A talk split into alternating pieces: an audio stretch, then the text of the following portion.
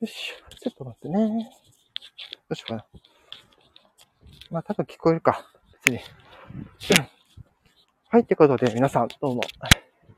えー、こんばんはですね。この時間と。はい。でも一応、えー、おはようございます。こんにちは。こんばんは。癖が仕事にあること、天川ことです。さて、えー、ちょっとね、また私、今、ね、家に帰っている途中ということでね。はい。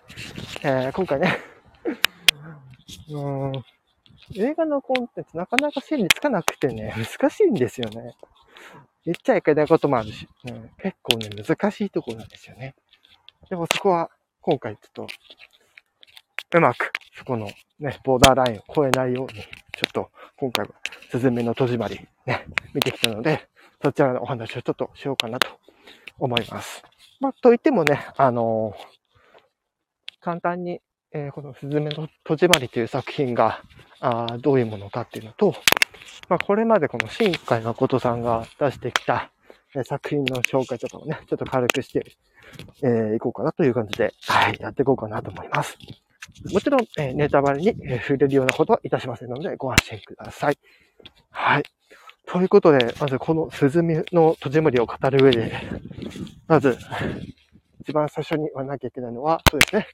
はい、総監督、え、新海誠さんの作品であるということですね。はい。ただね、私、こう、いろんな映画、ね、えー、今まで見てきてますけど、あのー、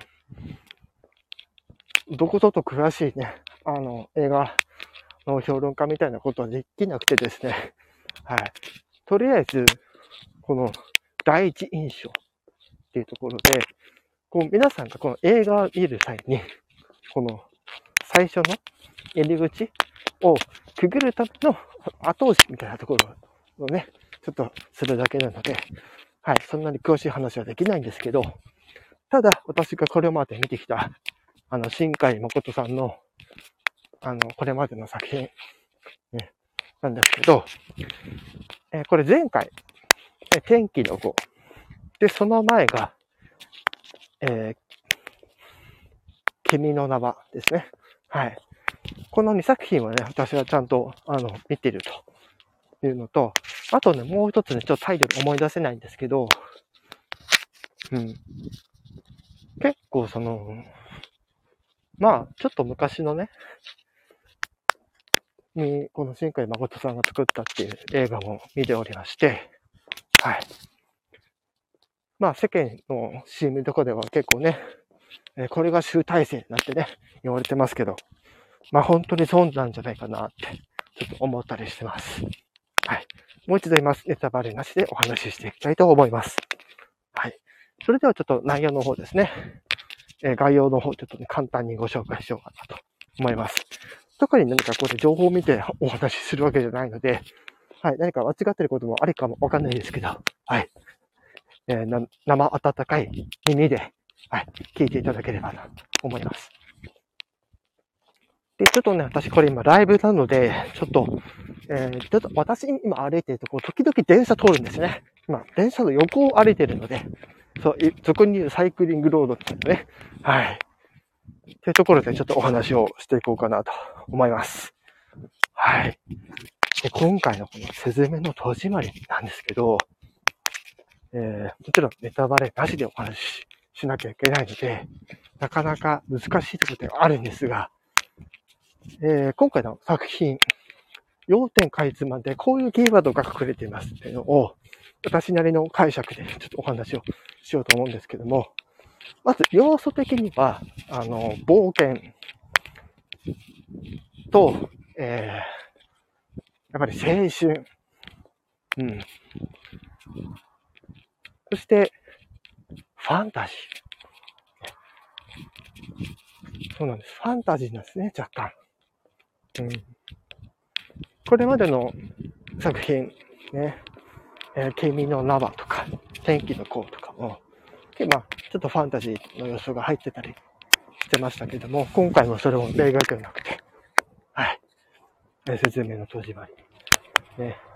この、今回のちょっと伝説通りますけど、はい、今回のこのスズメの戸締まりというタイトルですが、私の言い方、多分、タイトルで、なんか、一つ、ここに、キーワードが入ってるっていうのは、ね、お気づきかと思いますけれども、戸締まり、これね、戸締まり。ね、皆さん、このこ戸締まりって言葉、たまにあの耳にすると思いますけど、はい。まあ、あの、家のドアを開け閉めするとか、うん。窓を開け閉めするとか、ね。いろんなもの、え入り口、出入り口、ね。出入り口がありますよね。はい。まあ、ちょっと別の話になっちゃいますけど、これは別の言い方すると、あの、ドラえもんの、えー、まあ、4次元ドア。いわゆるどこでもドアですね。はい。どこでもドアみたいな。そんな不思議なドアをキーワードにした作品とも言えますね。うん、ちょっとね、今ね、バッテリーがあまり、電池の残りがあまりないんですけど、はい。なのでちょっと、なるべく早めに終わりますけど、まあそんな感じで今回は、スズメの戸締まり、えー、ドアにまつわるものということで、はい。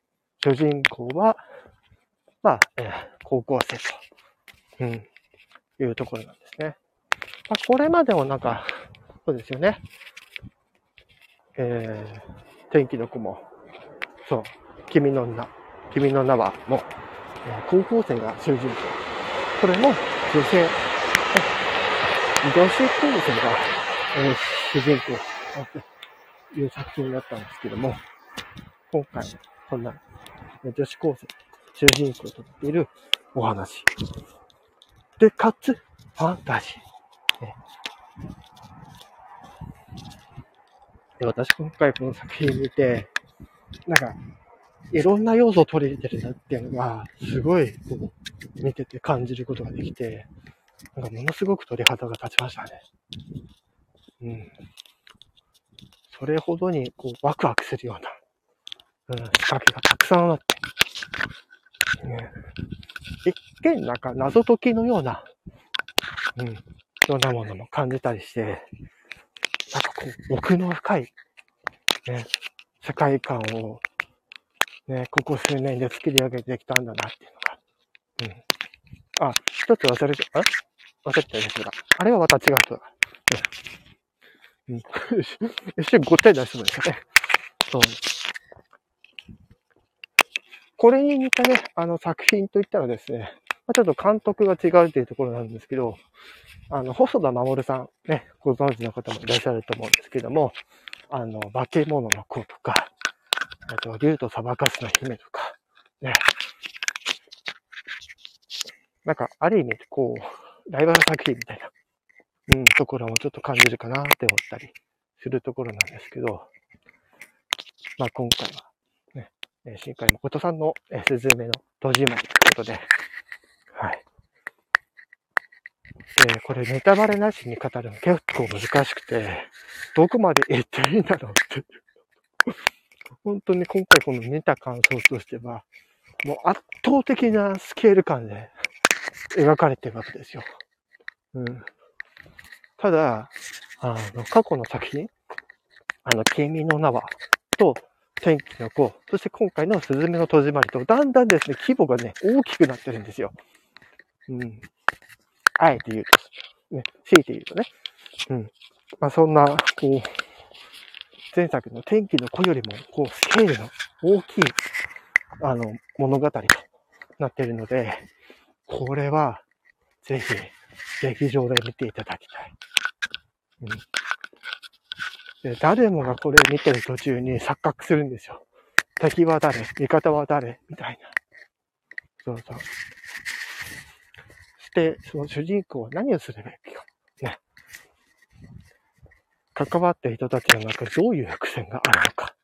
ね、それを考えながら、私は今回、ね、見たんですけど、何一つ間違ってましたね。っていうだから結構ね、あと見た目に騙されやすいみたいな。そうそう。そういうところもあって、非常に本当に面白かった。こんな楽しい作品で、こんなに面白い作品というか、あの、か、うん、神がかってるって言い方ちょっとね、大げさかもしれないんですけども、もうほんとそのぐらい今回のスズメの戸締まりは本当に面白かったです。はい。ちょっとね、今、あ、うん、大丈夫かな？あ、大丈夫です。まあ、という感じでね、あと本当にさっとね、今回スズメの戸締まりについてちょっと、で、鑑賞後の、はい、感想とさせていただきます。で、あのー、先日、今年のこの映画コンテンツについて、まあ、いろいろスケジュールと話してるんですけど、あくまでの予定です。十分変わり得る可能性もあります。ただ、あの、今年見た作品のご紹介とかは、もちろんする予定ですので、そちらの方はまた別途ご連絡、告知とかツイッターの方で情報を流させていただきますので、そちらの方、ぜひご確認いただければと思います。はい。この時間だからね、誰もいないんですわ。本当やりやすい。うん。ということで、ちょっとね、電池の残量もあまりないってことで、そろそろお風呂にしたいと思います。はい。引き続き、あの、映画コンテンツについては、あの、こういった形で、なるべく早めに、こういった形で、まあ、こういう、この作品はこういうところで作られてきて、こういう人が関わっていて、こういう役者が出ていてみたいなところを、ちょっとこう、うまくピックアップして、お話、ね、あの、していきたいと思いますので、はい、ぜひ、お付き合いいただければと思います。はい。ということで、今回は、映画、すずめの戸締まり、鑑賞後ライフということで、締めさせていただきたいと思います。はい。では、以上、クセ歌手、ことにゃむこと、天川ことはでした。ぜひ、いいね、コメントよろしく。